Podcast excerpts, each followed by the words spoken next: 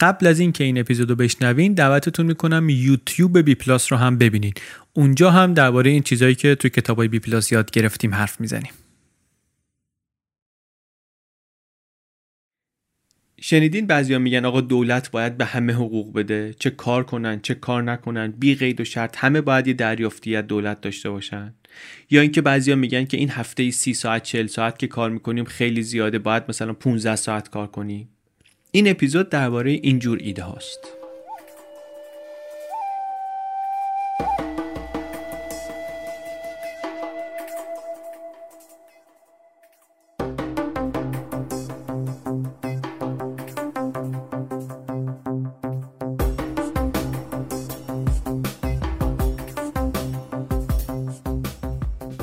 سلام.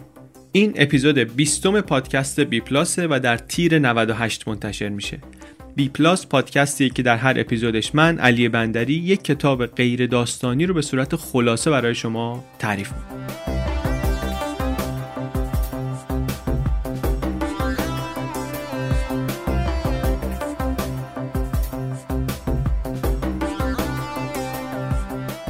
کتابی که در اپیزود 20 خلاصش رو میگیم اسمش هست یوتوپیا فور ریالیستس. آرمان شهری برای واقع گراها نویسندش هم هلندیه آقای روتگر برگمان. خیلی هم جوونه 31 سالشه.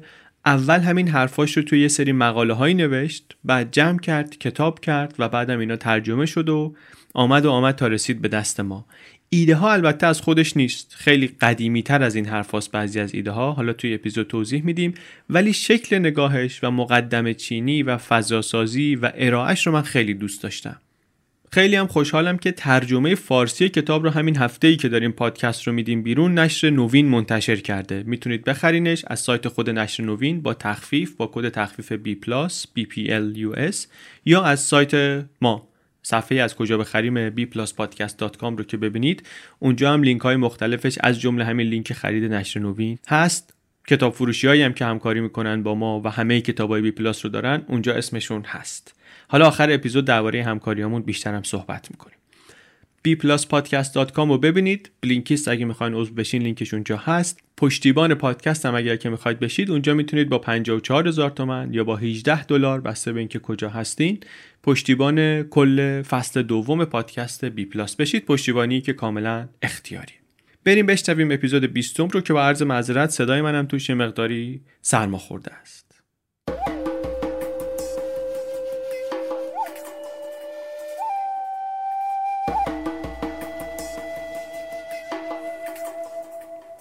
اسم این کتاب هست آرمان شهری برای واقع گراها واقع بینها در همین عنوانش هم تناقض به چشم می‌خوره دیگه. آرمان شهر معمولا فکر می‌کنیم یه چیزیه یه جاییه که باید خیال پرداز باشی که بهش فکر کنی.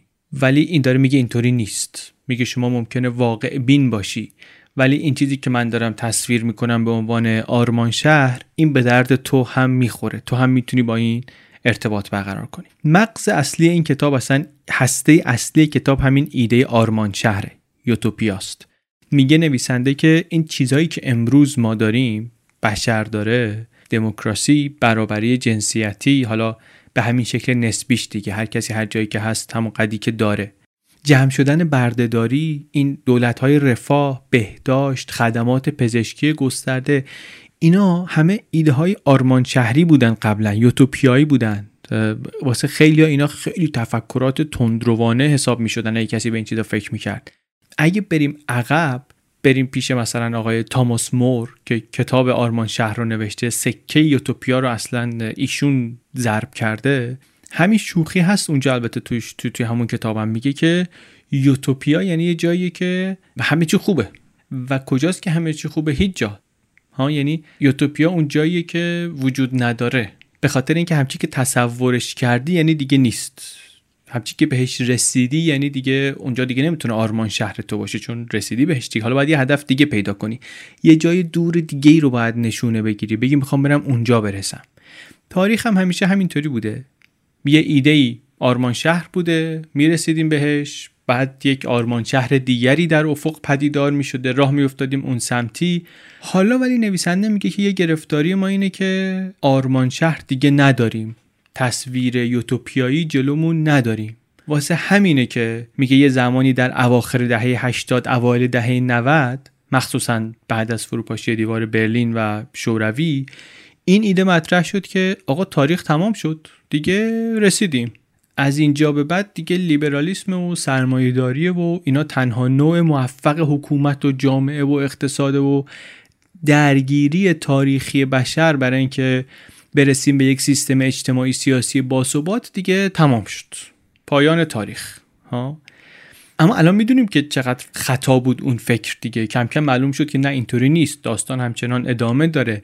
این سیستم مالی جهان سرمایه داری که یک نسلی از ما باهاش بزرگ شدیم با این تصور بزرگ شدیم که این ته دنیاست. همینی که هست. دیگه از این بهتر نمیشه. فقط از اینجا دیگه به سمت پیشرفت نه این فرو ریخت در 2008 دچار چنان بحرانی شد که همه موندن او پس اینطوری هم می‌تونه بشه.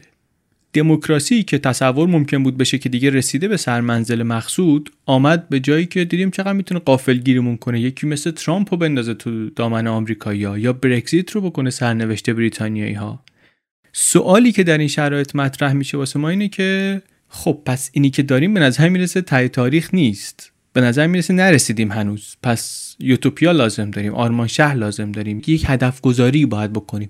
حالا کجا می‌خوایم بریم؟ هدف بعدی چیه؟ هدف آینده بشر چیه؟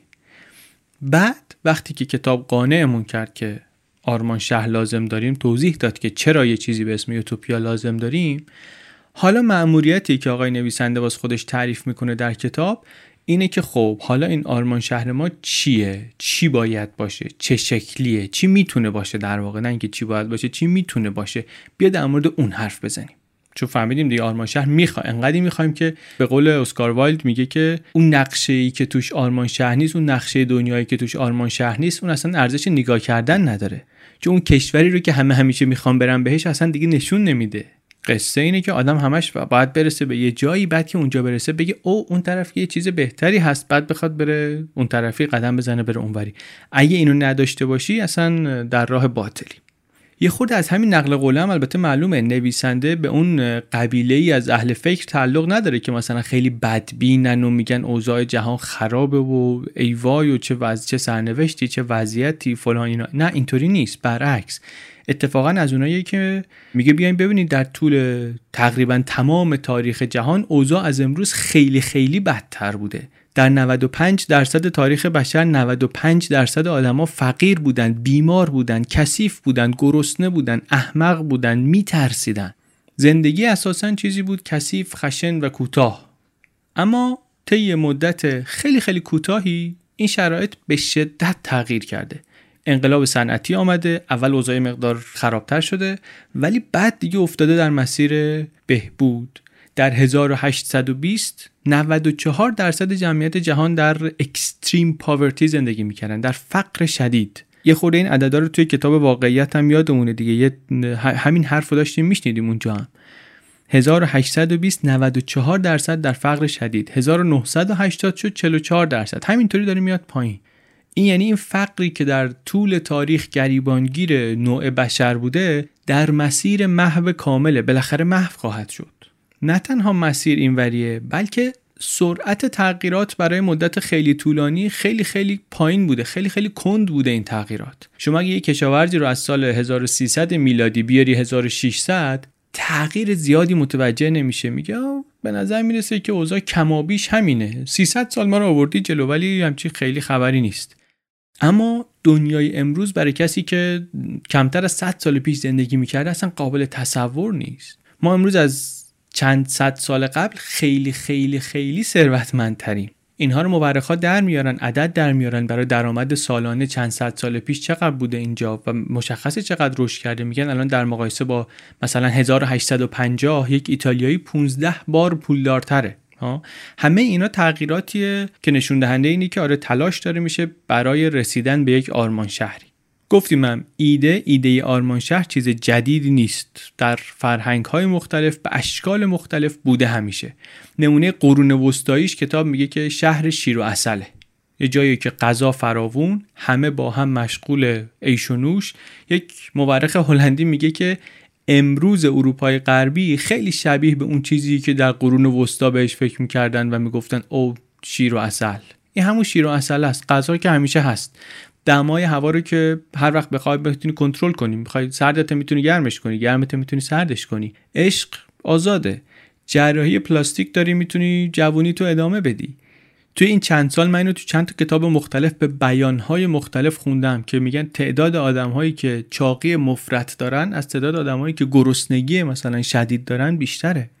یه نفر رو اگه از قرون وسطا برداری بیاری یا شرایط امروز رو براش توضیح بدی فکر می‌کنه که داری از سرزمین رویایی حرف می‌زنی.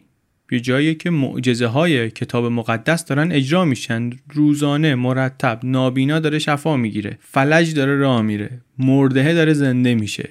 شبیه همون حرف فکتفولنس دیگه که تو اپیزود 14 داشتیم. ایشون هم داره میگه که شما اگه اخبار رو زیاد دنبال کنی ممکنه نگیری این حسو. چون تو اخبار خب مشکلات رو میگن فساد رو میگن خشونت رو میگن ترور رو میگن خرابکاری رو میگن جنگ رو میگن خبر خبر منفی دیگه. اما تاریخ اگه بخونی شاید واقعا دیده عوض شه مثبتتر بشه. بعد همون دید مثبت البته که رسید به این جایی که آخر قرن بیستم یادم رفته بودن تو فاز این که آقا بشر رسیده به منزل رسیده به مقصد. اواخر دهه 80 فوکویاما می‌گفت که دیگه رسیدیم به دوره‌ای که الان فقط می‌تونیم دو, دو تا چارتای مالی بکنیم کاری نمونده که بکنیم. مشکلات تکنیکی رو باید حل کنیم مراقب محیط زیست باید باشیم.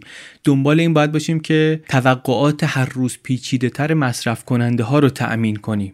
سیاست دیگه به قول نویسنده میگه الان شده مدیریت مشکلات. رای دهنده ها ممکنه که موضعشون عوض بشه ولی این به خاطر این نیست که حزبا خیلی با هم فرق می‌کنن. برعکس انقدر این حزبا به هم شبیهن که خیلی تفاوت معنی داری نیست. میگن که حالا چهار سال این بود حالا چهار سال اون بیاد دیگه. چی میشه مگه؟ اون چیزی که امروز حزب راست و از حزب چپ مثلا قابل تشخیص می‌کنه قابل تمیز می‌کنه یکی دو درصد تغییر در نرخ مالیات. هیچ. ولی حرف چیه؟ حرف نویسنده چیه؟ میگی نه آقا نرسیدیم. همینطوری که دیدیم در سالهای اخیر نرسیدیم. آرمان شهر لازم داریم هدف می‌خوایم. اینجایی هم که هستیم هدف نیست چون توش هستیم دیگه و مشکلاتش رو هم که دیدیم. پس دوباره باید بزنیم به جاده. بریم به سمت آرمان شهر جدید. کجا باید بریم؟ مشکل ما میگه اینه که ایده جدید نداریم. ایده جدید نداریم. یه چیزی که زیاد روش تاکید می‌کنه چه توی کتاب چه توی مصاحبه ها و سخنرانی این طرف و اون طرفش اینه که تو این بحران مالی 2008 از جمله چیزهایی که معلوم شد همین بود که آقا ایده جدید نداریم. آرمان شهر نداریم. جنبش اشغال رو مثال می‌زنه آکیوپای وال استریت میگه که خیلی هم سر صدا کردن این از زمان خودشون دیگه. ولی خب ایده جایگزین نداشتن پیشنهاد کنن. می‌دونستن چی نمی‌خوایم ولی خیلی معلوم نبود که چی می‌خوان. میگه من اونجا فهمیدم که ما حواسمون نیست ولی آرمان شهره که نداریم. این چیزی که ازش رنج می‌بریم نداشتن یه ایده پیشرو جلو رادیکال اینطوریه. به بعضی از ایده های قبلیمون رسیدیم به بعضی ها نرسیدیم جایگزینشون هم نکردیم. اینی هم که داریم اشکالاتش داره دیر و زود می‌خوره تو صورتمون. حالا چیکار کنیم؟ خرابی وضعمون خیلی دلیل نمی‌خواد خیلی شاهد نمی‌خواد. واقعا یه نگاه بکنیم مشخصه دیگه. به قول اون دیالوگی که توی Fight Club داشت همش با پولی که نداریم داریم آت آشغالایی می‌خریم که نمی‌خوایم تا به اونایی پوز بدیم که چش نداریم ببینیمشون. این شده وضعیتمون. نگاش که بکنی اینطوری انگار در ویران شهر داریم زندگی می‌کنیم. شباهتی به آرمان شهر نداره. واسه اینه که الان وقتشه که باید دوباره آرمان شهری فکر کنیم. باید دوباره فکر کنیم که اصلا همه چیشو ولش کن. این جایی که هستیم و ول. این وضعیتی که داریم و رها. کجا می‌خوایم بریم؟ ها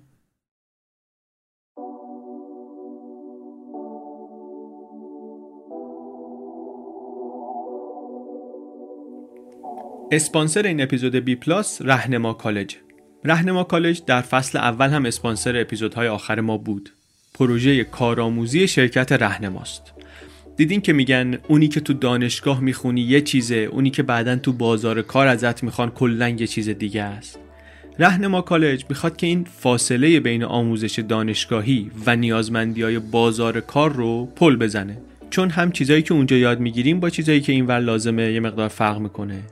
و همین که اصلا یه سری مشاغل جدیدی آمده که کسی تو دانشگاه اینا رو یاد نمیده و بخوای یادشون بگیری باید بری پیش آدمی که بلد کاره باید بری با حرفه‌ایا بگردی به قول خودشون.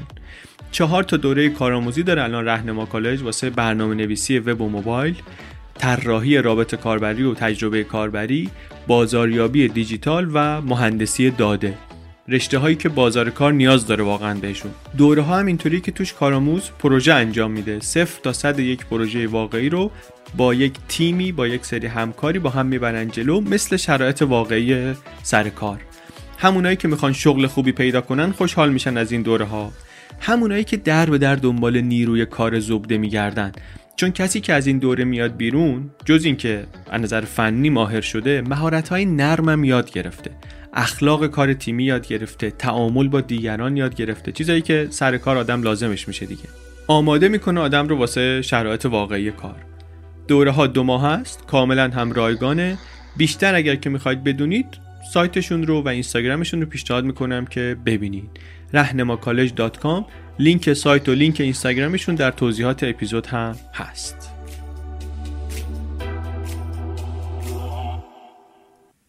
یه مشکلی البته هست این وسط. یعنی چند تا مشکل هست. یه مشکلش اینه که خاطره خوبی از آرمان شهرها نداریم.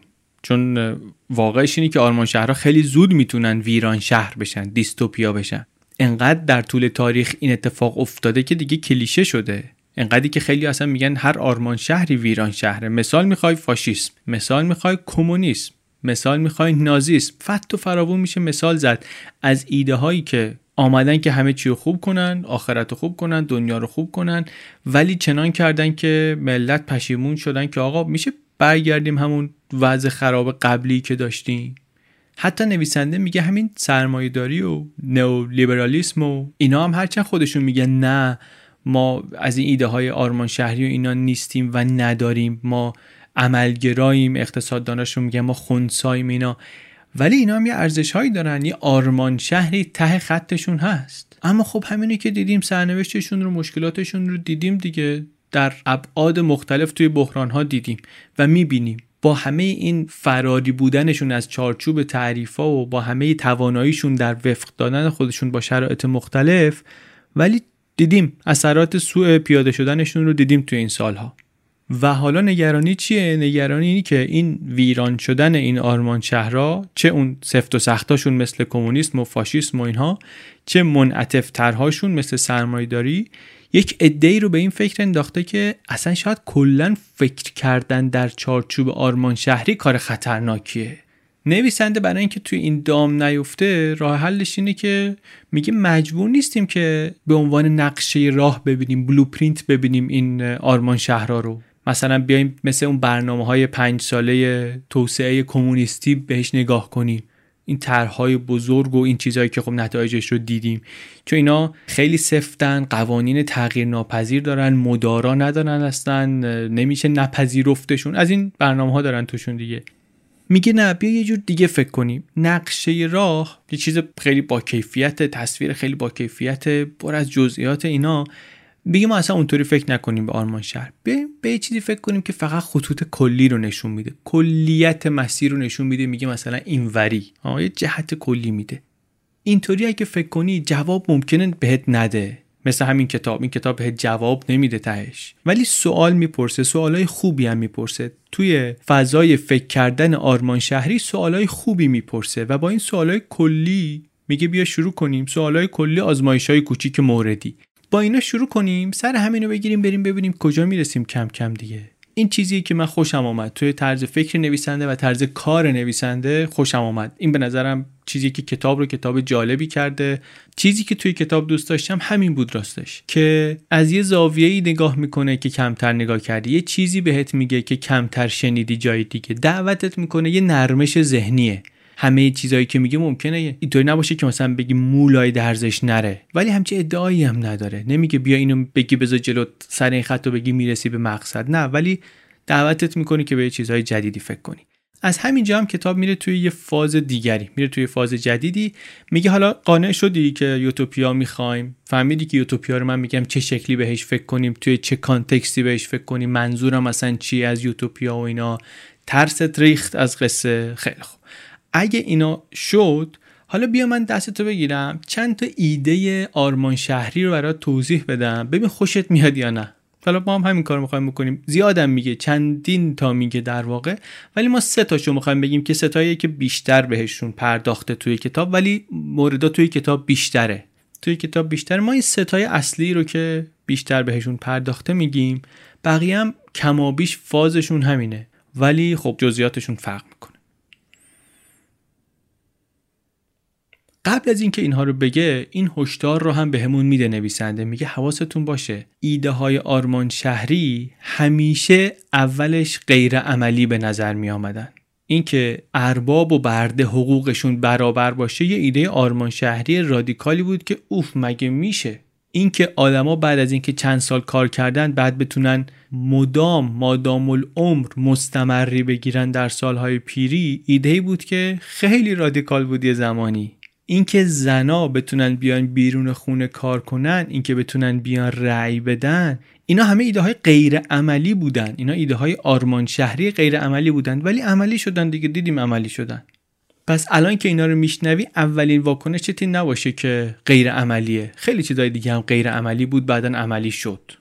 تازه میگه اینایی که من دارم اینجا میگم ایده هایی هستن که شواهد نشون میده که واقعا توان انجامشون رو داریم. همونطوری که توی آزمایش هایی که آوردم توضیح دادم توی مقاله هایی که هست توی تحقیقاتی که شده و چی و چی و چی. یعنی نیومدم رادیکال ترین ایده ها رو بگم. من دارم اصلا آرمان شهر واقع بینا رو واسه شما توضیح میدم. اشاره به اسم کتاب. آه پس تا میشنوی نگو. این که عملی نیست. ایده قشنگیه ولی مگه میشه فلان. نه اینطوری فکر نکن.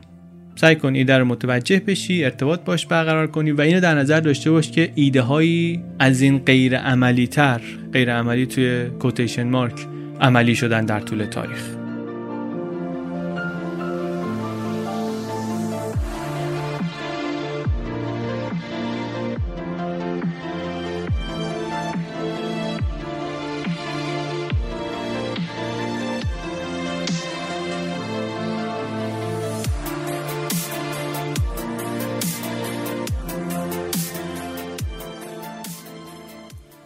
میره سراغ اون سه تا پیشنهاد اصلی که گفتیم. چی این پیشنهادا؟ به این ترتیب فکر کنم تو کتاب نمیگه ولی ما تو این پادکست به این ترتیب میگیمشون. اولی هفته کاری 15 ساعته. چیه ایده؟ ایده اینه که آقا چه خبره؟ هفته این همه کار می‌کنیم. مثل ایران مثلا 44 ساعت 44 ساعت و نیم کار می‌کنیم. یا توی اروپای غربی خیلی جاها 37 ساعت 37 ساعت و نیم کار می‌کنیم. هفته 15 ساعت کار بس. بقیه وقت کارگر کارگر کارمند هرچی همین کارگرن دیگه. بقیه وقت آدم باید آزاد باشه. باز اینی در ممکنه شما بشنوی بگی این از این حرفای شکم سیریه که آدمای جدید می‌زنن. در حالی که اگر شما بری از بزرگترین اقتصاددانان قرن بیستم اوایل قرن بیستم از اونا بپرسی کما اینکه پرسیدن از اونا میپرسیدن ازشون که آقا بزرگترین چالش قرن 21 فکر می‌کنید چی خواهد بود؟ می‌دونید چی جواب می‌دادن همشون بی برو برگرد. می‌گفتن اوقات فراغت. می‌گفتن کار بشر در قرن 21 به جایی می‌رسه که انقدر کار کمه که بکنه که نمی‌دونه دیگه با وقتش چی کار کنه. مثال می‌زنه از جمله یک سخنرانی معروفی رو از آقای جان کینز اقتصاددان برجسته بریتانیایی. در سال 1930 میگه که ایشون یه سخنرانی کرد در مادرید. 1930 رکود بزرگ داره جون می‌گیره. از این ور اسپانیا در آستانه جنگ داخلی کمونیسم از اون طرف داره پا می‌گیره داره شوروی رشد می‌کنه نیرو می‌گیره قشنگ. توی یه همچی فضایی. ایشون داره صحبت می‌کنه در مورد اینکه چالش آینده چیه؟ مخصوصا چالش مثلا نوادگان ما چیه؟ نوادگان ایشون که میشیم ماها. در مورد الان داره صحبت می‌کنه. توی اون فضا شما فکر کن مثلا از این ور فاشیست داره میاد سرت از اون ور کمونیست داره به حمله می‌کنه. ایشون داره به چالش ها فکر می‌کنه. میگه که چالش بزرگ در قرن آینده اوقات فراغت. من واقعا نمی‌تونم کنار بیام با این ایده که تنش های بین المللی و ملی و فقر و بیکاری و مشکلات اقتصادی همه چی در اوجه یا خیلی خیلی بعد وضعش چند سال بعدش جنگ جهانی شروع میشه دیگه. ولی ایشون چنین حرفی می‌زنه اصلا یه جای دیگر رو داره می‌بینه. البته تاریخ خوب می‌دونیم دیگه. می‌دونیم که این چیزی که دنیا رو اتفاقا از اون وضع در آورد صنایع رو در کشورهای مختلف رونق داد همون جنگ بود واقعا.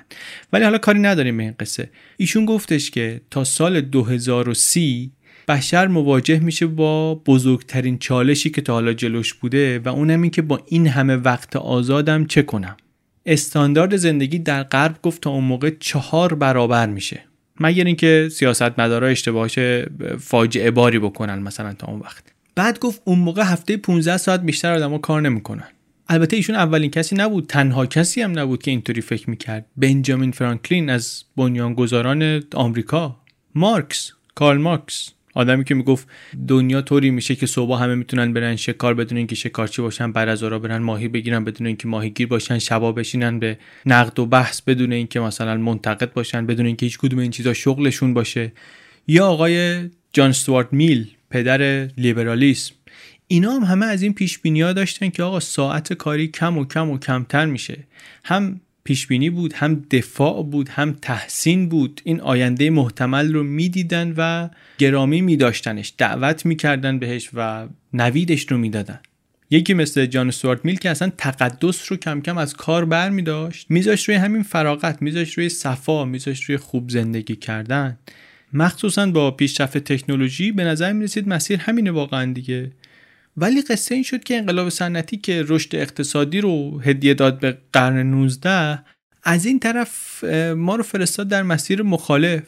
یک کشاورزی که سال 1300 میلادی مثلا سالی 1500 ساعت کار می‌کرد یعنی هفته مثلا 29 ساعت برای اینکه زندگیشو بگذرونه کارش رسید به اینجا که در دوران آقای جان استوارت میل هفته 70 ساعت باید کار می‌کرد. حالا کشاورز نبود کارگر بود. عوض شده بود دیگه. حالا این کارگر کارخونه بود در شهر صنعتی مثل منچستر. فقط برای اینکه بتونه زنده بمونه باید هفته 70 ساعت کار می‌کرد. یعنی انقلاب صنعتی شده بود پیشرفت شده بود چی چی چی چی.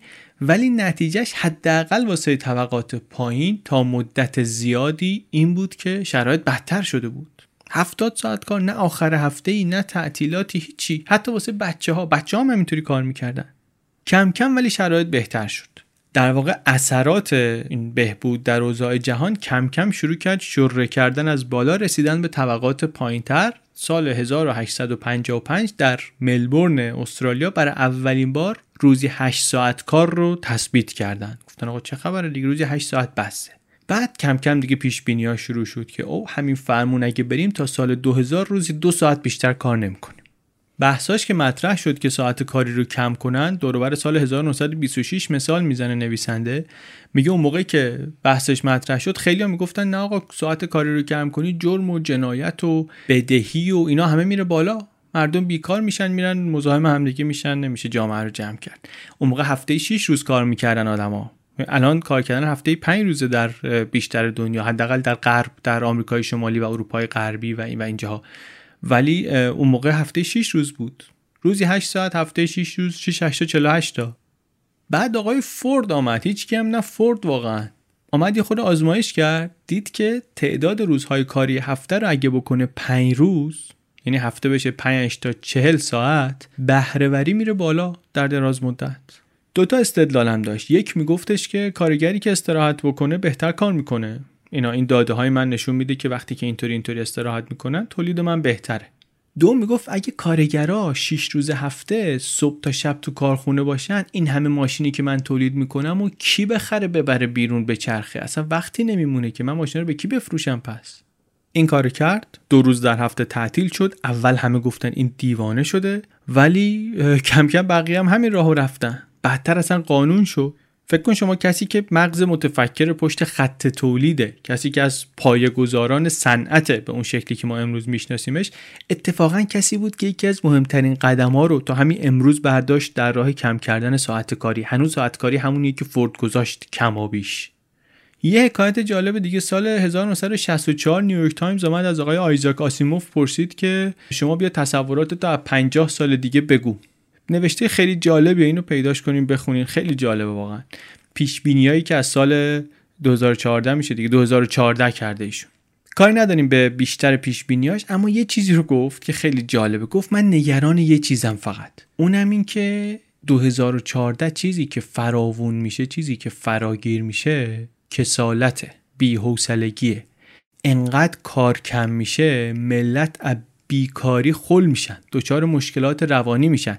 واسه همین کاروبار روانشناسا سکه میشه. روانپزشکا بازارش رو رونق می‌گیره.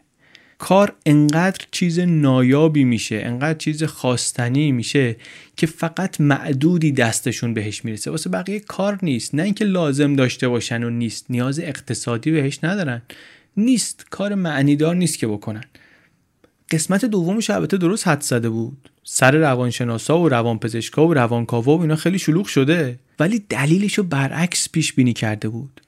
نمیریم پیش روانشناس و روانکاو و تراپیست و اینا به خاطر اینکه حوصلمون سر رفته. میریم به خاطر اینکه استرسمون زیاده. کار فشار آورده. نگرانی داریم همش. نگرانی کاری خیلی. اون موقع تقریبا همه مطمئن بودن که تعداد ساعت کاری هفته حتما کم میشه. شکی نبود. انقدر شکی نبود که نیکسون که معاون رئیس جمهور بود اون موقع گفته بود که روزای کاری هفته میشه چهار روز در آینده نزدیک. صحبت دهه پنجاه ها. می‌گفتن وقت مردم انقدر آزاد میشه همه می‌تونن همش از هنر لذت ببرن از ادبیات از رقص. هم انتظار جامعه بودین هم پیشبینی سیاسیون بود هم نویدی بود که اقتصاددان ها می‌دادن متفکرین می‌دادن. همین روندم واقعا داشت طی می‌شد تا دهه 80 در استرالیا در نروژ در اسپانیا در اتریش واقعا هفته های کاری آب رفت مقدار. اما کم کم از اون ور در آمریکا روند کاهش متوقف شد. بعد نه تنها متوقف شد بلکه کم کم معکوس شد. آدما قراردادی آره همون هفته 40 ساعت اینا بود ولی داشتن بیشتر کار می‌کردن شروع کردن به اضافه کاری های سنگین سنگین سنگین تر اقتصاد داشت رشد می‌کرد. داشت بزرگ می‌شد ثروت داشت زیاد می‌شد. ولی این به جای اینکه ترجمه بشه به فراغت بیشتر داشت ترجمه می‌شد به چیزمیز به خنزر پنزر زیاد. مخصوصا حالا جلوتر دوباره نویسنده برمیگرده به این مخصوصا بخش های مالی financial sector هی بزرگ می‌شد هی بزرگ می‌شد. اونا هم آدمایی که اضافه کاری های چاق مال اوناست. اونا که خیلی کار می‌کنن. ساعت کاری های بالا در هفته خیلی زیاده توی بخش توی سیستم مالی. سیستم مالی بزرگ می‌شد. فرهنگ مصرفی مصرفگرایی لجام گسیخته واقعا رشد می‌کرد و می‌کنه و انگار این همه ثروت اضافه ای که تولید شده داره اینجا میره. به جای اینکه به فراغت بیشتر منتهی بشه منجر بشه منجر شده به مصرف بیشتر. چیز میز بیشتر خریدن. ضمن اینکه این قصه رشد فمینیسم هم بود دیگه. این یه چیزی بود که کسی پیش بینیشو نکرده بود. اینکه زن اضافه بشه به نیروی کار. واقعا نبود. توی خیلی از پیش بینی ها نبود. اینم یه مقدار مشارکت کرد در اینکه روند برعکس بشه. کل خانواده یهو اوقات فراغتش کم شد. چون دیگه فقط مرد نبود که بیرون خونه کار می‌کرد که زنم بود. اینطوری هم نشد که حالا که زنها آمدن بیرون مردا لزوما از کار بیرونشون کم بشه و مثلا بیشتر بشورن و بسابن و بپزن. یه زوجی که دهه پنجاه مثلا رو هم هفته 6 روز کار می‌کردن هفته 5 روز کار می‌کردن الان رو هم هفته هفت روز کار می‌کنن هشت روز کار می‌کنن ده روز کار می‌کنن. عدد روزهای کارشون اینه. تازه این کمشه. parenting هم کار وقتگیری شده. parenting والد بودن بچه داری خیلی ترجمه درستی فکر نمی‌کنم باشه ولی parenting هم کار وقتگیری شده. مادرای شاغل آمریکایی این عدد عجیبه. مادرای شاغل آمریکایی الان بیشتر از مادرای خانه دار دهه هفتاد با بچه هاشون وقت میگذرونن.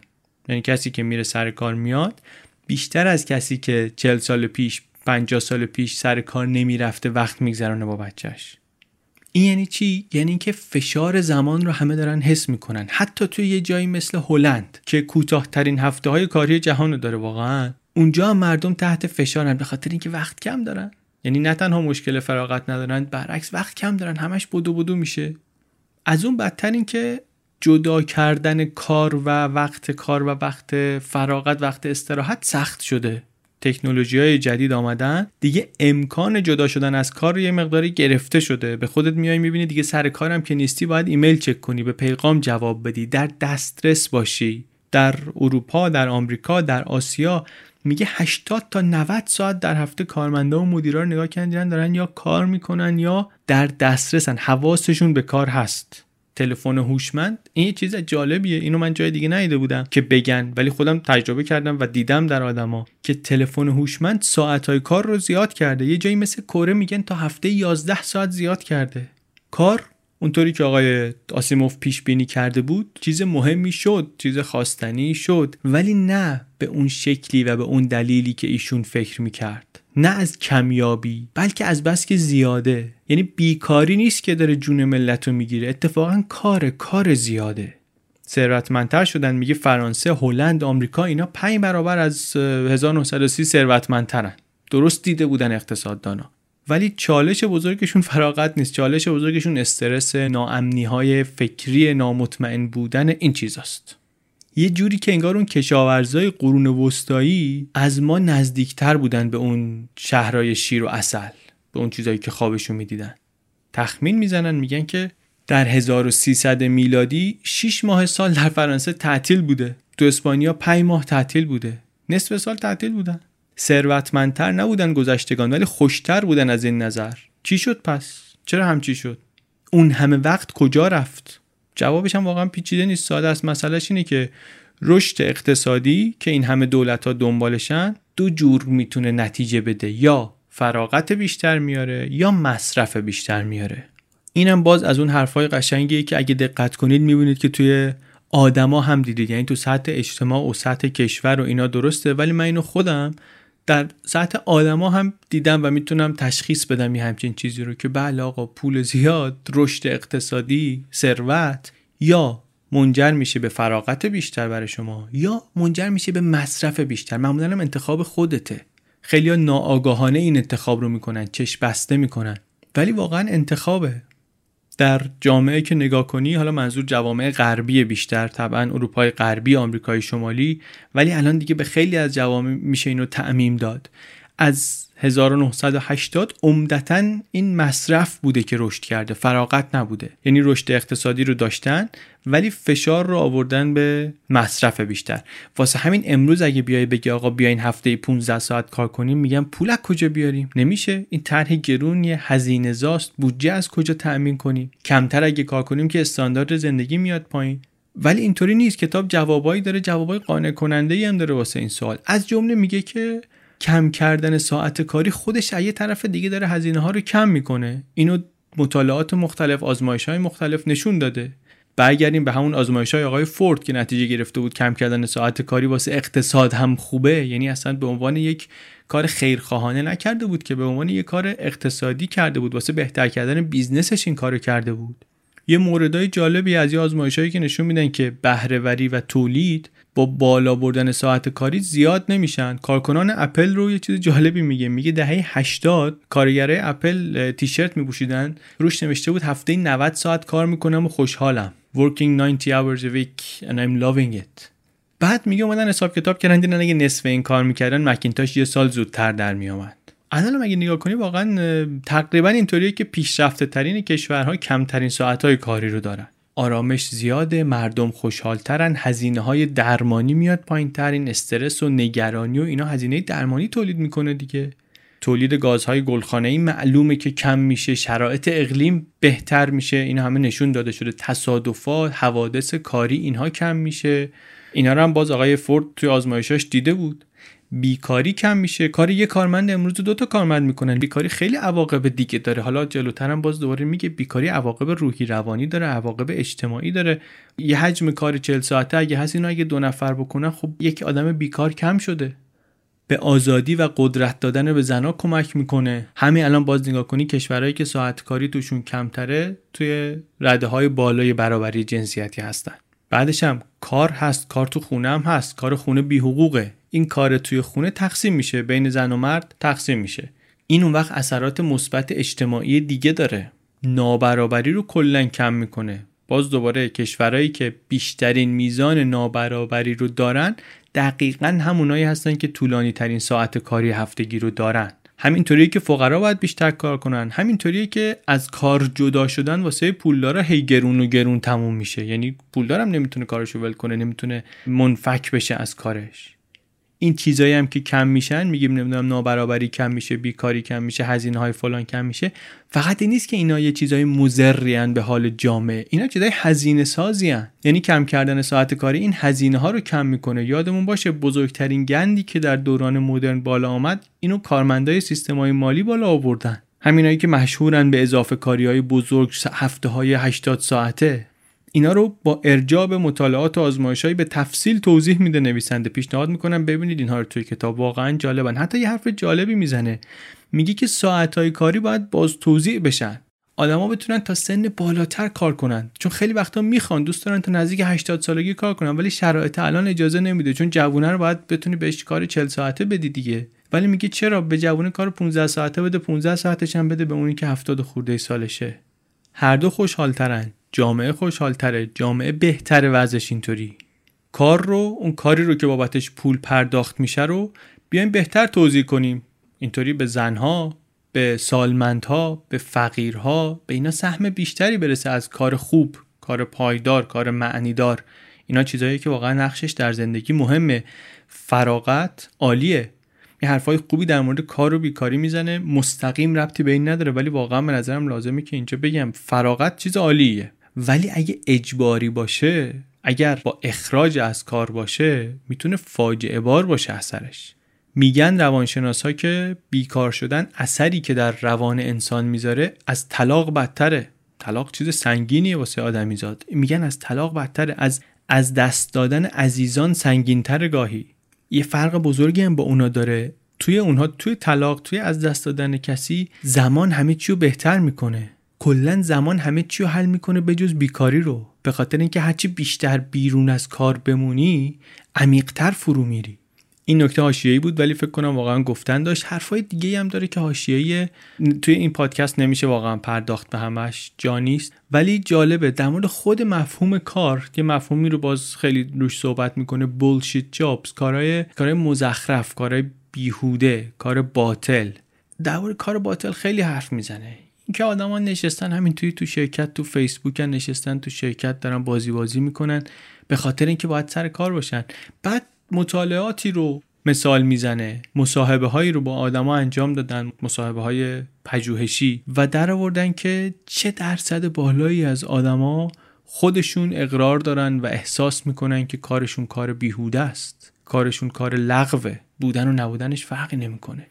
و بیشترشون همون کارهایی که اتفاقا حقوقش بهتره. کارهایی که پرستیژش بهتره آتش نشانی نمیاد بگه من کارم بیهوده است. رفتگری نمیاد بگه من کارم بیهوده است. تو همین فضای مثال خیلی جالبی می‌زنه درباره اینکه می‌خوای ببینید چقدر کسی کارش بیهوده است ببین که اعتصاب می‌کنه یا نمی‌کنه. میگه من رفتم تو تاریخ نگاه کردم ببینم بانکدارا بانکیا هیچ وقت اعتصاب کردن یا نکردن. میگه مثلا همه می‌دونن راننده های راه آهن اگه اعتصاب کنن کشور به هم میریزه. معمولا اعتصاباشون خبر میشه بعدش هم باید همه بیان سر یه کاری بکنن. نظافتچی ها اگه اعتصاب کنن مهماندارا اگه اعتصاب کنن همه اینا اعتصاباشون معنی داره چون کارشون معنی داره کار نکردنشون هم وقت معنی داره. ولی میگه بانکدارا یه بار میگه در طول تاریخ یک بار اعتصاب کردن در ایرلند. شیش ماه میگه طول کشید. بعدش هم گفتن دیگه, دیگه کسی گوش نمیده به شما برگردین سر کار برگشتن سر کار. اثری نداشت جایی. اثری نداشت یعنی این نه اینکه مثلا کارکرد بانک لازم نیست هیچ کارکردی در جامعه نداره. کارکردش اتفاقا ضروریه. بر همینم جایگزین براش پیدا شد. بارای ایرلند شروع کرده بودن کارکرد بانکو پیدا کرده بودن.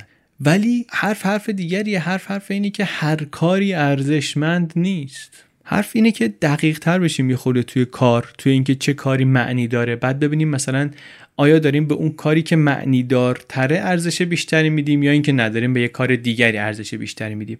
مثالاش زیاده و از این مفهوم بولشیت جابی که تعریف می‌کنه یا تعریف خودش نمی‌کنه از دیگران داره نقل می‌کنه خیلی توی بحث‌های مختلفی کتاب استفاده می‌کنه. ولی اینم باز یکی از چیزایی بود که ما به اجبار حذف کردیم یعنی نیاوردیم توی این پادکست چون مستقیم توی این خط حرفایی که داریم می‌زنیم نیست ولی حرف جانبی جالبیه.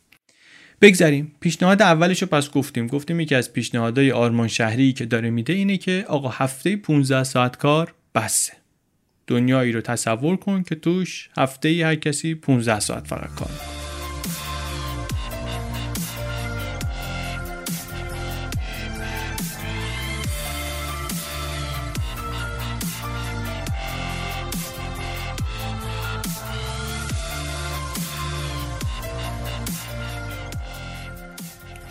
ایده دوم پول دادن مستقیم به فقرا. توضیح مستقیم پول. میگه که سال 2009 یک خیریه ای آمد در لندن یه آزمایشی کرد. 13 تا آدم بی خانمان رو برداشت. اینا بعضیشون 40 سال بود تو خیابون زندگی می‌کردن در لندن. 40 سال. آمد به اینا نفری 3000 پوند پول داد. نقد جیرینگی 20 سوال جواب. کپون ندادن یارانه ندادن. هیچ. سلام علیکم بفرما 3000 پوند خدمت شما. اینطوری هم نبود که فاکتور بیارین یا مثلا رسید بدین که این کار رو می‌خوایم بکنین یا بگین که مثلا می‌خوایم برین. اصلا هیچ هیچ شرط و شروطی نداشت. به جای اینکه اصلا جیره غذا بدن کپون بدن گرم خانه بدن اینا خشکی حساب کردن 3000 پوند. می‌خواستن ببینن که چه می‌کنن با این پول. ایده این بود که ببینیم آدمی که فقیره چطوری خرج می‌کنه این پول رو. خیلی هم راستش اینه که خوشبین نبودن که اینا انتخاب های خوبی بکنن. اما بالاخره همینطوری مجموعا این 13 نفر سالی 400 هزار پوند هزینه میذاشتن رو دست شهرداری و دولت و کل سیستم. گفتن حالا این هزینه که داره میشه این آزمایش هم بکنیم. بعد یه سال رفتن ببینن که اینا با این پولی که گرفتن چه کردن. انتظارم این بود که اینا رو زده باشن به امور باطل. اما آمدن دیدن که اولا این بی خانمان ها برخلاف انتظار پول رو هدر ندادن. یعنی در یک سال تقریبا 800 پوندش رو خرج کردن. بعدم اینو که خرج کردن خرج چی کردن؟ بیشترشون خرج چیزایی کردن ساده که به نظرشون خیلی لازم بوده. یک سال و نیم گذشت از شروع آزمایش. رفتن دیدن هفت تا از این سیزده تا رفتن زیر یه سقفی خونه دار شدن. یه سقفی واسه خودشون مهیا کردن. دو تاشون دارن اسباب کشی می‌کنن به یک خونه جدید. آدمایی که بعضیاشون چهل سال خیابون خواب بودن و همشون قدم های جدی برداشته بودن برای بهبود شرایطشون. ترک اعتیاد ثبت نام در کلاس باغبونی از سر گرفتن رابطه با خانواده یعنی بعد از چند دهه تلاش لندن مشکل یه تعدادی از قدیمی ترین کارتون خواباش رو حل کرده بود. به چه قیمتی؟ به قیمت 50 هزار پوند. 50 هزار پوند در سال شامل هزینه های کاری مددکارا یعنی هزینه اون خیریه و همه چی هم توش. نه تنها خرج اضافه نذاشت رو دست دولت بلکه صرف جویی هم کرد در هزینه ها انقدر آزمایش چیز عجیبی بود تحلیلگر اکونومیست که تازه اکونومیست دیگه مثلا جایی نیست که خیلی طرفدار اینجوری ایده ها باشه. آمد نوشت که آقا نتیجه که می‌گیریم اینه که بهترین راه برای صرف پول برای رسیدن به امور بی خانمان ها اینه که پول مستقیم بدیم به خودشون. واقعا به نظر می‌رسه که راه همینه. به جای اینکه یه سازمانی درست کنی رسیدگی به امور کارتون خواب ها و اونجا تشکیلات یا حالا چیکار کنیم و برنامه های آموزشی بذاریم و مشوق های فلان بذاریم اصلا این تشکیلات رو نمی‌خواد. پول بهشون بده خودشون بهترین کارو می‌کنن. مثال های متعددی می‌زنه نویسنده نشون میده که پول نقد پول نقد یک جا دادن به آدم فقیر خیلی موثرتر از کمک های سازمانی و کمک های خیریه یا اینا. یه آزمایشی توی کنیا به مردم یک روستایی آمدن یه چیزی در حدود مبلغ یک سال درآمدشون رو یه جا بهشون دادن. بعد بررسی کردن دیدن که درآمدهای اینا 38 درصد زیاد شده مالکیت مسکن 58 درصد زیاد شده روزهای گرسنگی کودکان 42 درصد کم شده و از همه مهمتر این که 100 درصد پولی که اهدا شده مستقیم رفته در محل نیاز مصرف شده. این اگه یه خورده کار خیریه کرده باشین یا در جریان کارهای خیریه ها اینا باشین می‌دونین که خیلی دستاورد بزرگیه. یه معضل بزرگی واقعا آقا ما یه میلیون تومن پول داریم می‌خوایم صرف فلان جا کنیم معمولا توی پیچ و خم این سیستمایی که گذاشته میشه و طرها و چی و چی و چی از این یه میلیون تومن همش که نمی‌رسه که اون پایین به دست مصرف کننده بسته به اینکه چقدر سیستم کارآمده و چقدر سالم و چقدر چی کم یا زیاد این مبلغ هرز میره. یا حالا بگی مصرف میشه توی, لای چرخ دنده ها ولی اینجا 100 درصد پول میره به محل نیاز. یه مثال دیگه میگه سال 2008 دولت اوگاندا تصمیم گرفت که به همه آدمای بین 16 تا 35 سال 400 دلار پول بده. یک شرط فقط گذاشت اونم این که یک طرح کاری بدن یه business plan بدن. پنج سال بعد آمدن نتیجه رو بررسی کردن. دیدن درآمدهای اینا 50 درصد رفته بالا. شانس استخدامشون 60 درصد رفته بالا. یه برنامه مشابه دیگه بود برای کمک به زنان فقیر. بعد دیدن که درآمد اینا 100 درصد زیاد شده. حالا اینا البته شرط و شروطی داره این کارها. من اینو از خودم اضافه کنم. این این پادکست قرار نیست توی نیم ساعت یه ساعت طرحهای کلان اقتصادی رو بررسی کنه همه جانبه. می‌خوایم ذهنمون رو یه خورده نرمش بدیم با ایده های جدید آشنا کنیم. من حواسم هست که بعضی از اینا پیاده شده جاهایی و اثرات سوئی داشته. من اینا رو می‌دونم. ولی حرف اینه که باز کنیم دیدمون رو باز کنیم ببینیم که اینا جاهای هم اجرا شده با اثرات مثبت. جاهای هم اجرا شده و جواب داده. ها بسته نباشیم به این ایده ها برای منی که مثلا سواد اقتصادی ندارم برای منی که ممکنه چهار تا چیز فقط توی اخبار شنیده باشم این یه خوردی ممکنه ایده بشه که برم اینو بخونم ببینم چیه این ماجراش چیه. به نظر چیز جالبی می‌رسه. شاید دو کلمه بیشتر یاد گرفتم. یا تحقیقای دیگری رو میگه. میگه که آمدن دیدن. پول رو که مستقیم توضیح کنی نرخ جرم و جنایت میاد پایین. مرگ و میر نوزاد میاد پایین. سوء تغذیه بارداری نوجوانان ترک تحصیل بی سابقه میان پایین اینا. اینا همه یعنی چی؟ یعنی اینکه بیایم مستقیم پول رو بدیم به فقرا نه تنها خرج اضافه نیست بلکه صرف های بسیار بزرگتری هم می‌کنه. تو چی؟ توی هزینه های خدمات اجتماعی هزینه های خدمات درمانی پلیس سیستم غذایی و اینجور چیزا. اصلا خود این خیریه ها معمولا سازمان های پرخرجی یا حالا نگی معمولا ولی خیلی هاشون سازمان های پرخرجی خیلی دست به دست می‌کنن پول و بعضی وقتا توی لایه های چندگانه مدیریتی و اجرایی و اینا. خیلی هاشم اضافه است. این برنامه های توزیع مستقیم پول اینا هم یه چیزایی که به جریان افتاده. برزیل، هند، مکزیک، آفریقای جنوبی خیلی جاهای این برنامه ها الان هست. نکته بدیهی تقریبا. انقدر بدیهیه که ممکنه که به نظر نیاد. ولی مشکل چیه؟ مشکل آدم فقیر چیه؟ اینکه پول نداره. راه حلش چیه؟ پول بدیم بهش. تمام شده رفت. چرا سازمان های خیریه چرا نهادهای امداد اجتماعی نمی‌بینن این تجربه ها رو؟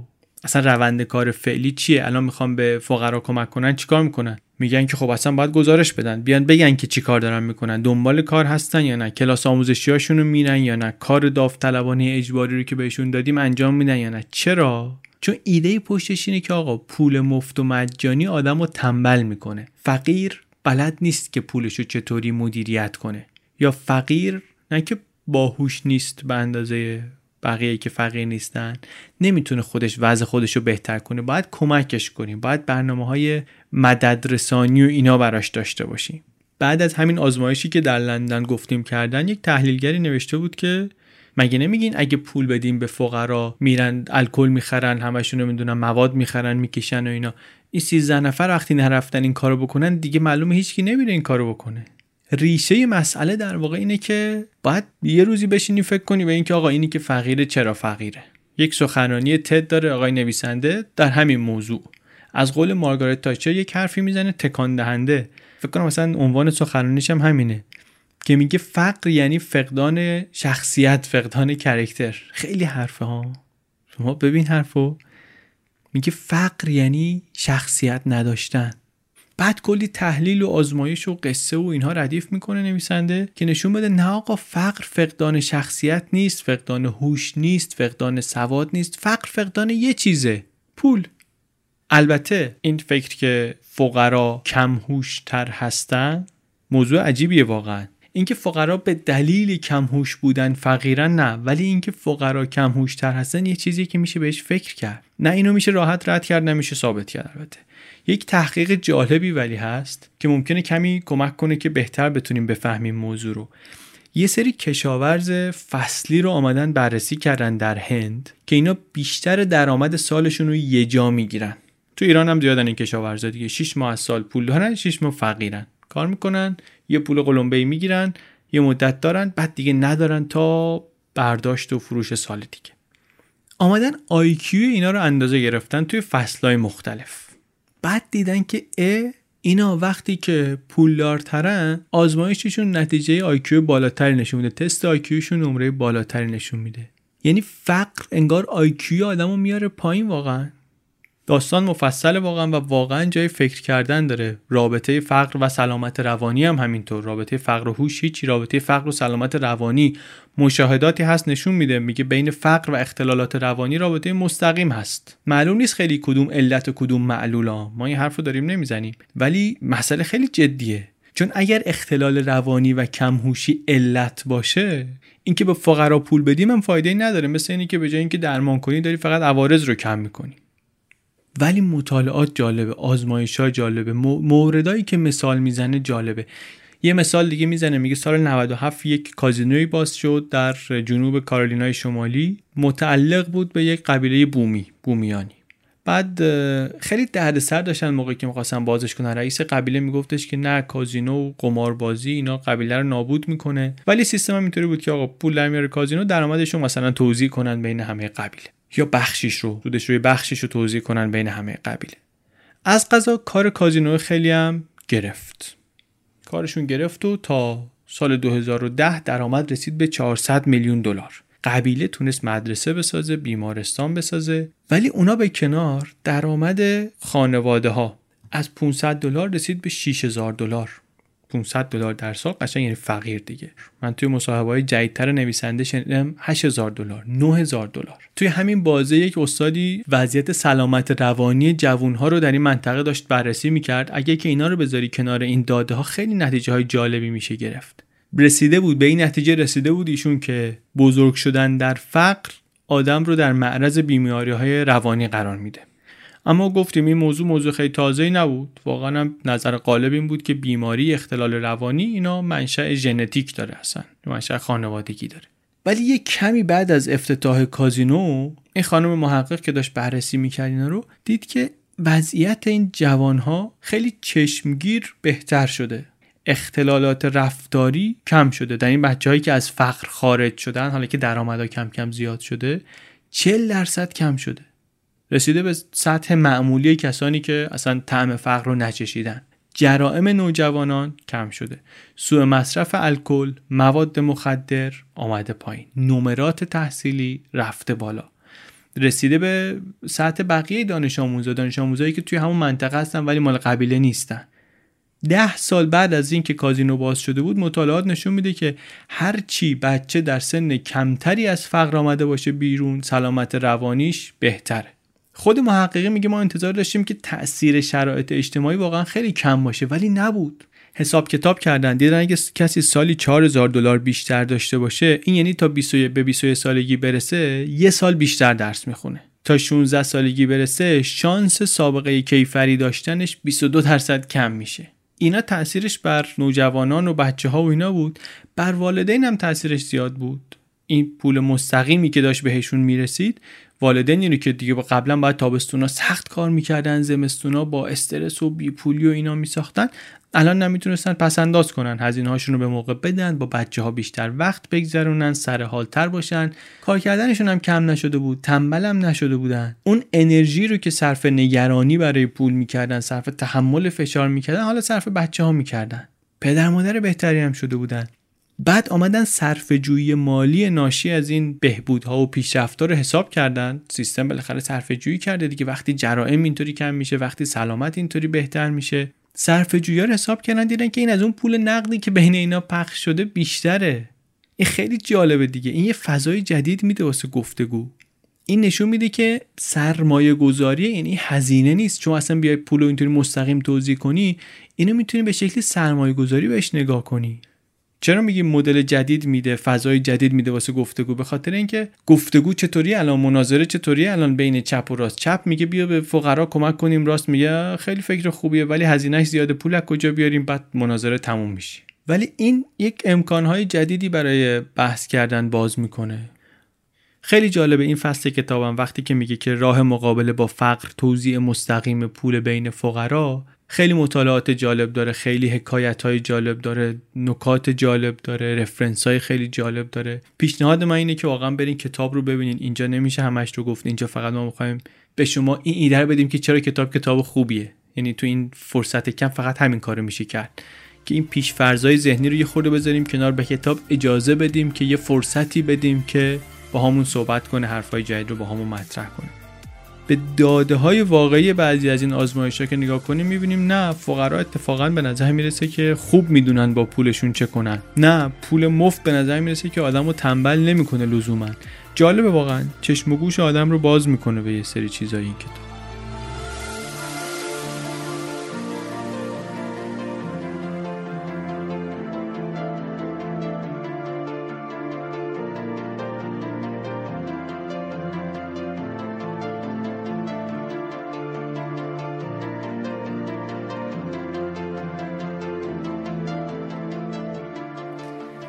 دو تا ایده گفتیم. دو تا از ایده های آرمان شهری آقای نویسنده رو گفتیم.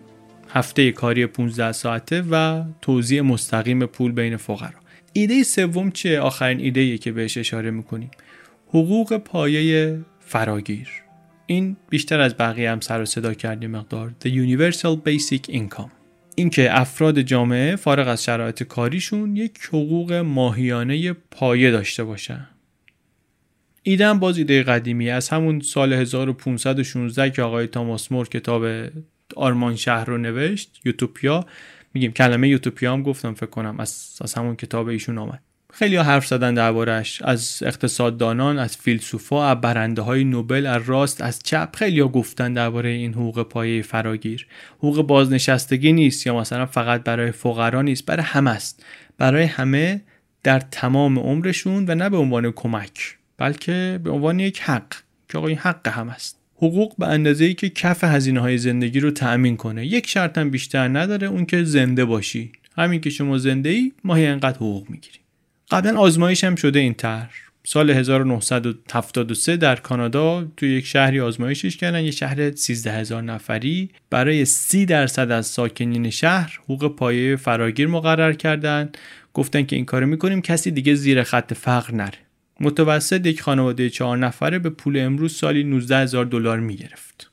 در طول دوره آزمایش هم یک لشکری از اقتصاددان ها و جامعه شناسا و انسان شناسا و اینا نتیجه این کار رو بر شرایط کاریشون بر خانوادهشون بر زندگی اجتماعیشون اینا مشاهده می‌کردن و مطالعه می‌کردن و بررسی می‌کردن. همه چیم اتفاقا داشت خوب پیش می‌رفت.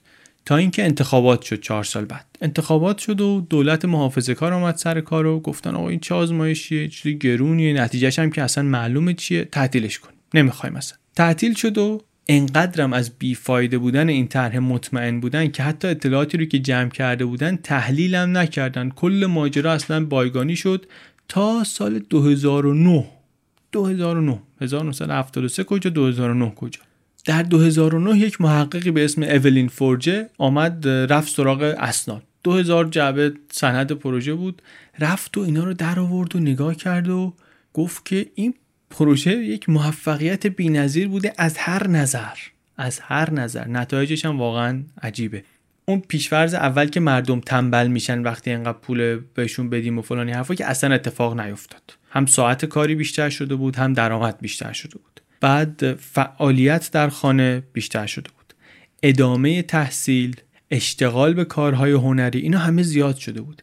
تازه تقریبا همه زمانهایی هم که از کار کم شده بود صرف تحصیل شده بود. یعنی هر کی از کار هر کی کمتر رفته بود سر کار رفته بود چیزی یاد گرفته بود. این یعنی اون هایی که ممکنه داشته باشیم درباره فقر درباره دلایل فقر درباره اینکه چی میشه اگه اینا رو به آدما بدیم اینا چقدر می‌تونه پیش های عمیقی باشه و چقدر می‌تونه غلط باشه؟ خیلی نتایج جالبی داشت این آزمایش واقعا ولی خب متوقف شده بود و دورش هم دیگه گذشت. وقتی پیدا شد دیگه اون دوره دورش گذشته بود. دورش گذشته بود و توی مثال بعدی خیلی دقیقتر میشه فهمید یعنی چی. سال 68 سال 1968 نیکسون نیکسون جمهوری خواه رئیس جمهور یک لایحه آورد ارائه کرد لایحه پا... حقوق پایه فراگیر حقوق پایه فراگیر کم. توجه کنید نیکسون نیکسون جمهوری خواه. یعنی زمینه اجتماعی چنان فراهم بود که یک رئیس جمهور محافظ کار می‌تونست چنین پیشنهادی بده. زمینه اجتماعی فراهم بود یعنی 90 درصد روزنامه ها عکس مثبت نشون دادن. نهادهای سیاسی نهادهای مدنی خیلی هاشون پشتیبانی کردن بیشترشون پشتیبانی کردن. یه خورده گیر کرد توی راهروهای بروکراسی. آخرش ولی چیزی که باعث شد این لایحه تصویب نشه می‌دونید چی بود؟ باور کردنی نیست. دموکرات ها مخالفت کردن. یعنی دلیل اصلیش این بود. گیر کرد پیش دموکرات ها گفتن که نه.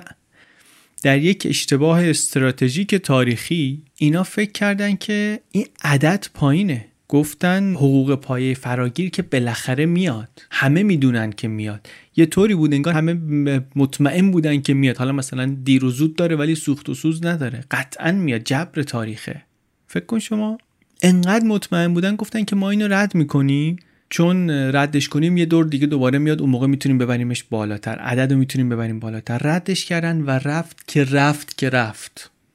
چرخ جهان بعدا و در دهه های بعد اصلا طوری چرخید که دنیا شد دنیای ریگان و تاچر و اصلا یه, فضای دیگه ای شد. این البته یه دلیلش بود دلیل اصلیش بود که این طرح موفق نشد. یه دلیل دیگه هم ولی داشت دلیل دیگهش با است. دلیل دوم این بود که یک پروژه آزمایشی کوچیکی هفتونه اینجا اجرا کرده بودن واسه این لایحه. اونجا دیدن که اون جایی که ما حقوق پایه دادیم نرخ طلاق 50 درصد رفته بالا. بالا رفتن نرخ طلاق هم چیزیه که محافظه کارا رو میترسونه. اینا دیدن گفتن اوه اوه اصلا ما عمرن ما چنین چیزی نمی‌تونیم کنار بیایم. اول جمهوری خواهای محافظه کار بعدم نهادهای مذهبی آمدن جلو مخالفت کردن. این ولی خیلی مزهک بود چون که اصلا همچین اتفاق نیفتاده بود. خطای آماری بود. نرخ طلاق اصلا تغییر نکرده بود. ولی این دلیل جنبی بود. دلیل اصلیش همون بود که دموکرات مخالفت کردن باش مخالفت کردن و این فرصت تاریخی از دست رفت. این پنجره بسته شد. این چیزا جبر تاریخ نیست لزوما. ممکنه که الان به نظر جبر تاریخه ولی نیست. چون تو به هزار تا چرخ ممکنه بخوره. میگه میلتون فریدمن حتی طرفدار این طرح حقوق پایه فراگیر بود اون موقع. اما نشد. نشد و چند دهه بعد الان وقتی حرفشون می‌زنیم میگن او عجب ایده ای خیلی تعجب می‌کنن که چه ایده رادیکالی چه حرف تازه ای چه ایده بلند پروازانه مگه میشه؟ اینه که الان پیش ها زیاد شده در مقابل چنین پیشنهادهایی و چنین طرحهایی و این پیش ها خودشون ترمزن. ولی بجز این پیش ها موانع دیگری هم هست در برابر عملی شدن این ایده ها یکی از این موانع ابزاریه که ما استفاده می‌کنیم برای اندازهگیری پیشرفت اقتصادی. یک بحث مفصلی داره کتاب در اینکه چرا GDP ابزار خوبی نیست و حالا بعدا میگیم که چرا ربط داره به این حرف کتاب. به خاطر اینکه بعضی از این ایده ها جلوی رشد GDP رو می‌گیره یا GDP رو کم می‌کنه باهاش مخالفت میشه.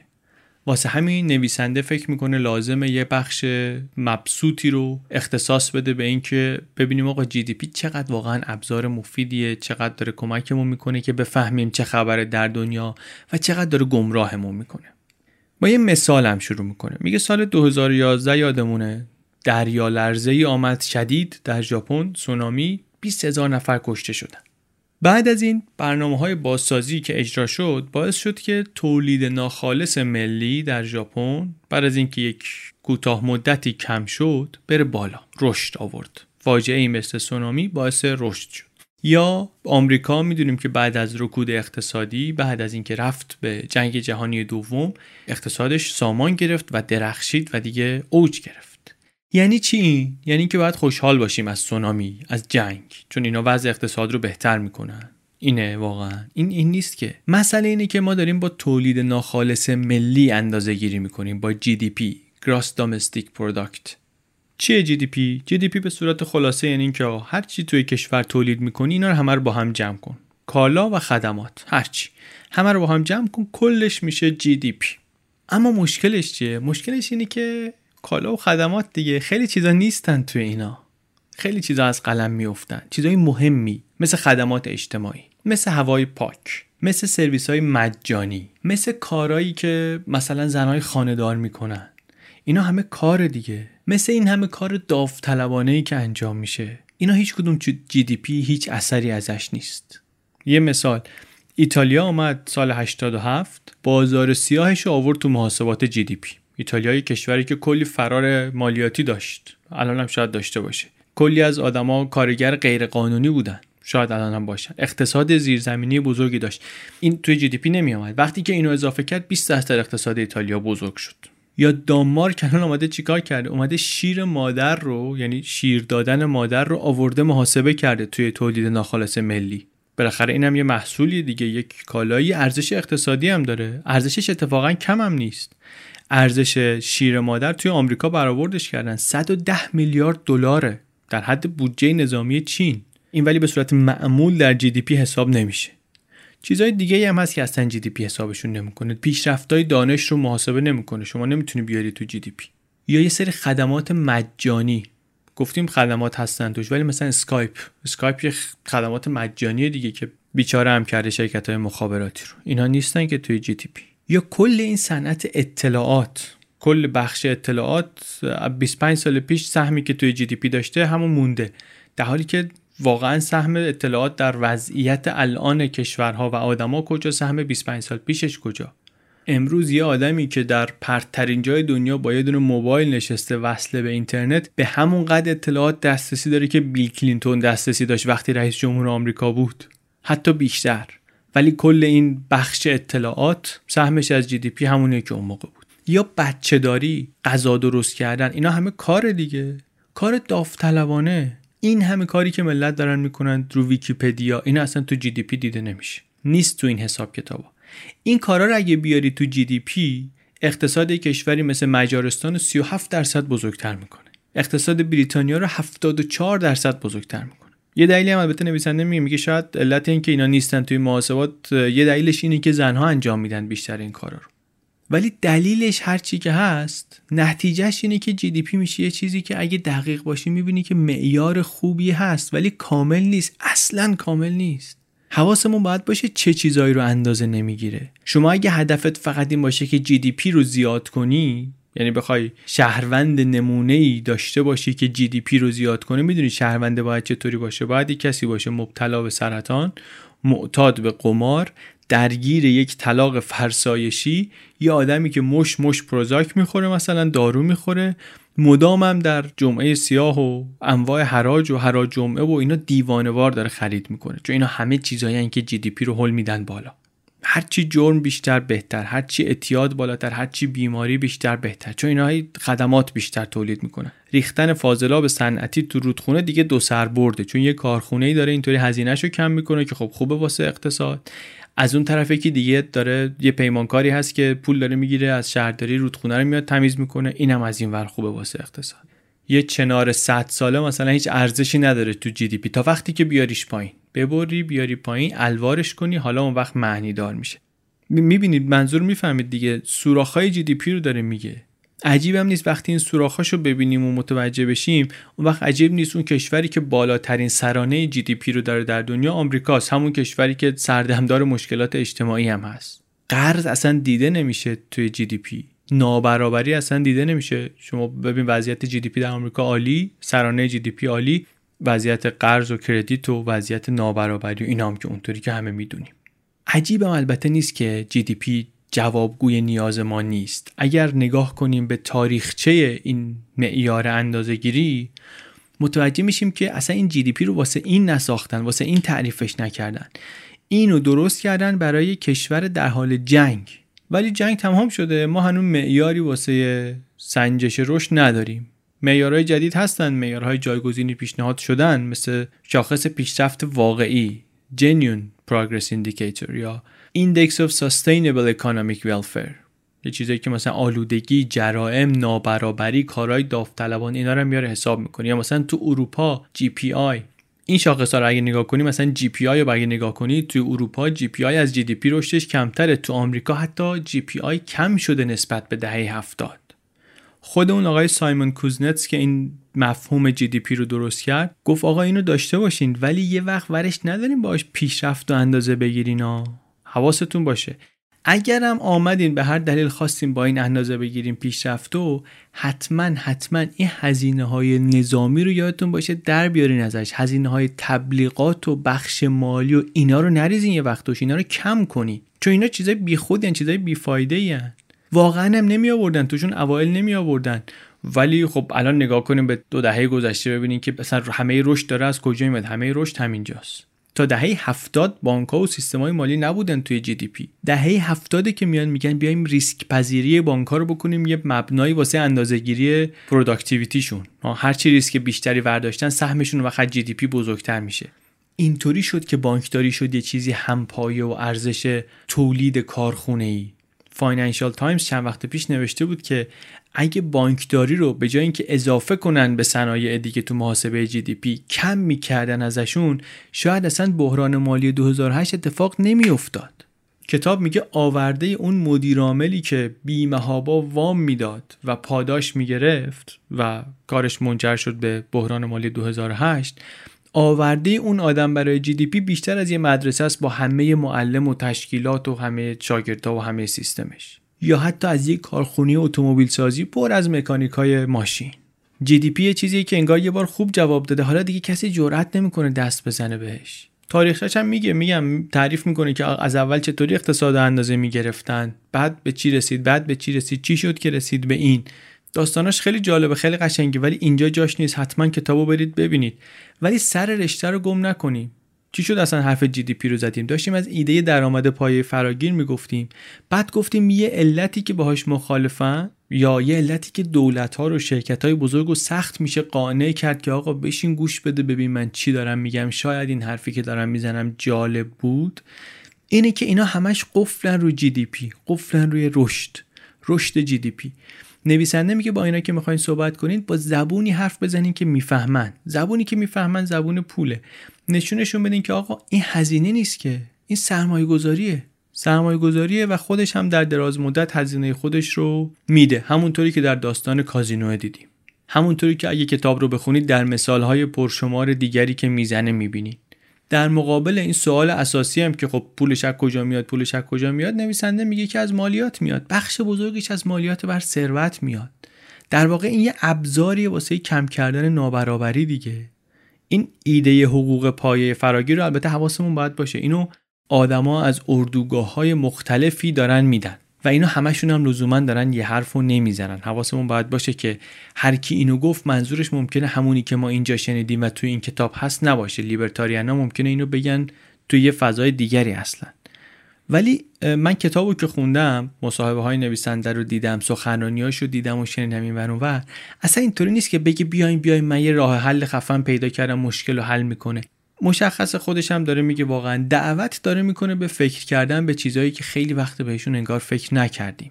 تا همین چند قرن پیش خود دموکراسی هم آرمان شهر به نظر می رسید ایده رادیکال به نظر می رسید از افلاتون قرن 4 و 5 قبل از میلاد تا قرن 18 می‌گفتن آقا دموکراسی عملی نیست. توده های مردم احمقتر از اینن که بتونن امور رو اداره کنن. خطرناک اصلا حاکمیت اکثریت بازی کردن با آتیشه.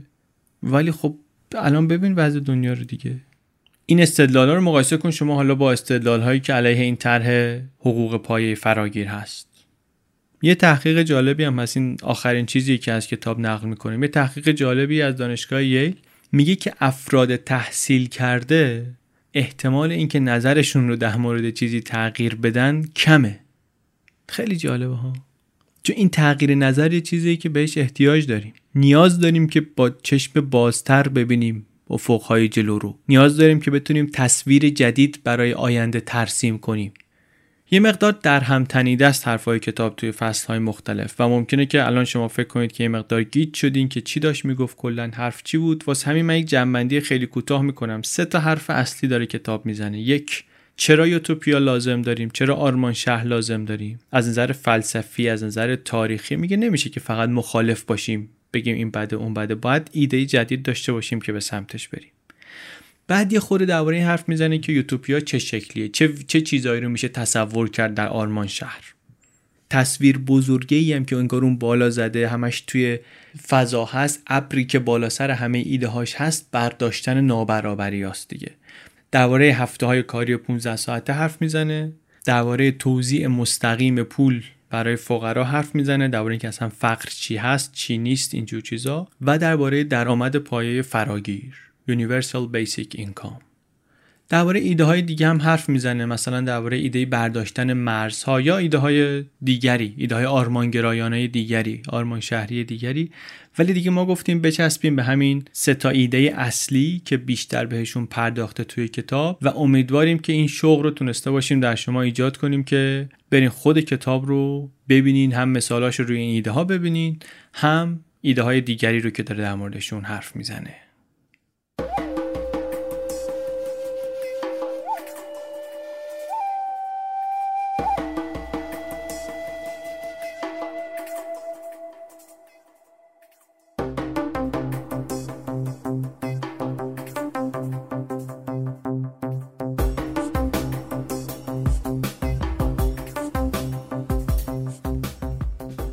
چیزی که شنیدین اپیزود 20 پادکست بی پلاس بود. این اپیزود بی پلاس رو من علی بندری به کمک امید صدیقفر و عباس سیدین درست کردیم. این اپیزود خلاصه کتاب Utopia for Realists بود. همین الان تو صفحه از کجا بخریم سایت می‌تونید ببینید که از کجاها میشه این کتاب رو خرید. چه فروشگاه های آنلاینی که همکاری می‌کنن چه سایت خود نشر نوین که داره با تخفیف 20 درصدی با کد تخفیف BPLUS B+ میفروشدش. هم کتاب فروشی هایی که هستن و همه کتابایی که کتابای پلاس که ترجمه شدن تو ایران هستن رو دارن جمع کردن می‌تونید ازشون تهیه کنید خیلی نمونه قشنگی بود. این همکاری ما با نوین در این اپیزود نمونه واقعا ایدئالی بود از همکاری ما با ناشرا. کتاب ما انتخاب کردیم. 6 ماه پیش اینا بود فکر می‌کنم. با نوین حرف زدیم اونا هم خوششون آمد. نوین فصل پیشم هم همکاری کرده بود با ما کتاب واقعیت رو Factfulness رو منتشر کرده بودن. بعد کتاب معرفی کردیم اونا هم خوششون اومد. رفتن کتاب رو انتخاب کردن رفتن شروع کردن به ترجمه کردنش. ما از این شروع کردیم پادکستش رو درست کردن. در نهایت در تیر ماه 98 در یک هفته هم کتاب آمد بیرون هم پادکست منتشر شد. خریدن کتاب ها از این ناشرهای همکار ما اینم یک جور پشتیبانی از پادکست یه جور کمک به پادکسته گزینه پشتیبانی مالی هم که قبلا گفتیم هست 48 هزار تومن یا 18 دلار. برای همه اپیزودهای فصل دو کاملا هم اختیاری هیچ اجباری اخلاقا شرعا قانونا عرفا نیست. فقط برای کسایی که پادکست رو شنیدن دوست داشتن و خواستن که پشتیبان مالیش بشن. اگر نخواستید هیچ هیچ مسئله نیست. بی پلاس می‌دونیم دیگه جایگزین کتاب خوندن هم نیست. پادکست ما و سرویس های خلاصه کتابی مثل Blinkist که ما ازش استفاده می‌کنیم و لینکش هست توی سایتمون اینها راههایی هستند برای انتخاب کتاب و دعوتی هستند برای خوندن این کتابا. نمیشه همه مطلب یک کتاب رو توی یه خلاصه اینطوری گنجوند. معمولا. معمولا نمیشه. ولی میشه بالاخره فهمید که توی اون کتاب کمابیش چی در انتظارمونه. بعضیایی که فصل یک بی پلاس رو میشنیدن هنوز نمی‌دونن که ما برگشتیم. بهشون لطفا خبر بدین. ممنون که به دوستانتون معرفی می‌کنید بی پلاس رو. چه سر کار چه تو مهمونی چه تو اتوبوس چه تو مترو کلاس ورزش اینستاگرام اینا. هیچی خوشحال کننده تر از این نیست که ببینیم تعداد آدمایی که داریم دور هم لذت می‌بریم از این کتابا و از این که حرف بزنیم دربارش هی بیشتر و بیشتر میشه. ممنون از رهنما کالج اسپانسر این اپیزود و ممنون از شما که کمک می‌کنید و پیشنهاد می‌کنید بی پلاس رو به دیگران. ما یه چهارشنبه در میون خلاصه کتاب تعریف می‌کنیم. بی پلاس پادکستی از چنل بی پادکست.